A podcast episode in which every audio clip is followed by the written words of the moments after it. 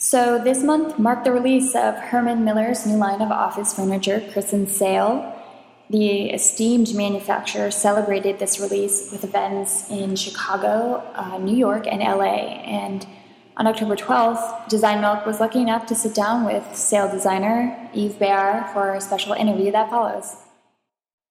I was talking to Jack, and he said that you guys came up with a term for what the process of really creating this is, or at least the ecological aspect of it. Oh, one of the one of the ideas uh, throughout the project to arrive at a um, lower cost product that delivers more, but also to arrive at a lower carbon footprint product is eco dematerialization.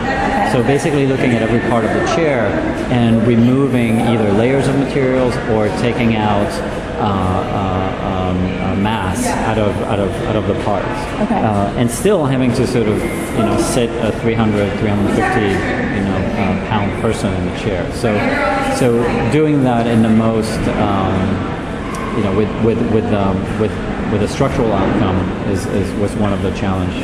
And how did that influence the price point? I mean, you're trying to get this as, as low and as accessible as possible, but you're also trying to deal with right. the functionality of an eco product.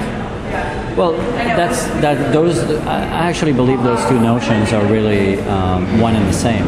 You can do lower cost if um, if you do it with sort of integrity. If you do it by um, by by by taking you know, sort of materials out, every ounce, every molecule you take out is a lower cost in the outcome. That said, you can't do that process cheaply. A lot of people will sort of, um, a lot of people will come to you and say, hey, this is our low cost line. We have very little money to invest in the development and we have very little time. Well, that's going to be a crappy low cost line.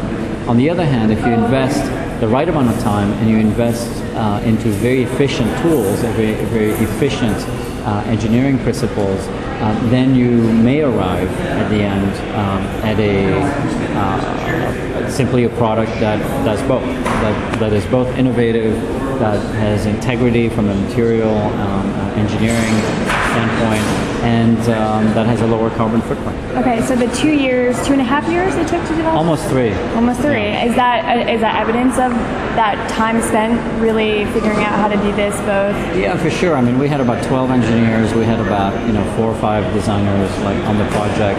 It's actually compressed from a time time frame standpoint. Um, three years to do a chair is, is considered very fast. Um, that said, we we kind of you know we we put a lot of energy and a lot of resources um, sort of all at once in the project. Okay, okay. And so then, it was an all-out sprint. so in terms of um, just the last question about the design itself and yeah. the suspension bridge, and where was that an immediate response to the discussion about making these chairs, or was that really a, a thing that you had to think about and then came to you know, upon just being in San Francisco and seeing those structures all the time? Well, initially, really, it's about it's about applying yourself to a problem. And the problem was, how are we going to create a product that is essentially a very structural product that has to carry lo- loads of weight and do lo- loads of different things for the user, um, and yet use less materials. So we looked at different scenarios, and one of them was a bridge. A bridge, you know, carries incredible amount of weight um, with with a tower and a cable system. So being influenced by the tower and the cable system was an early, um, you know, maybe within within a couple of months of the project, an early intuition and inspiration.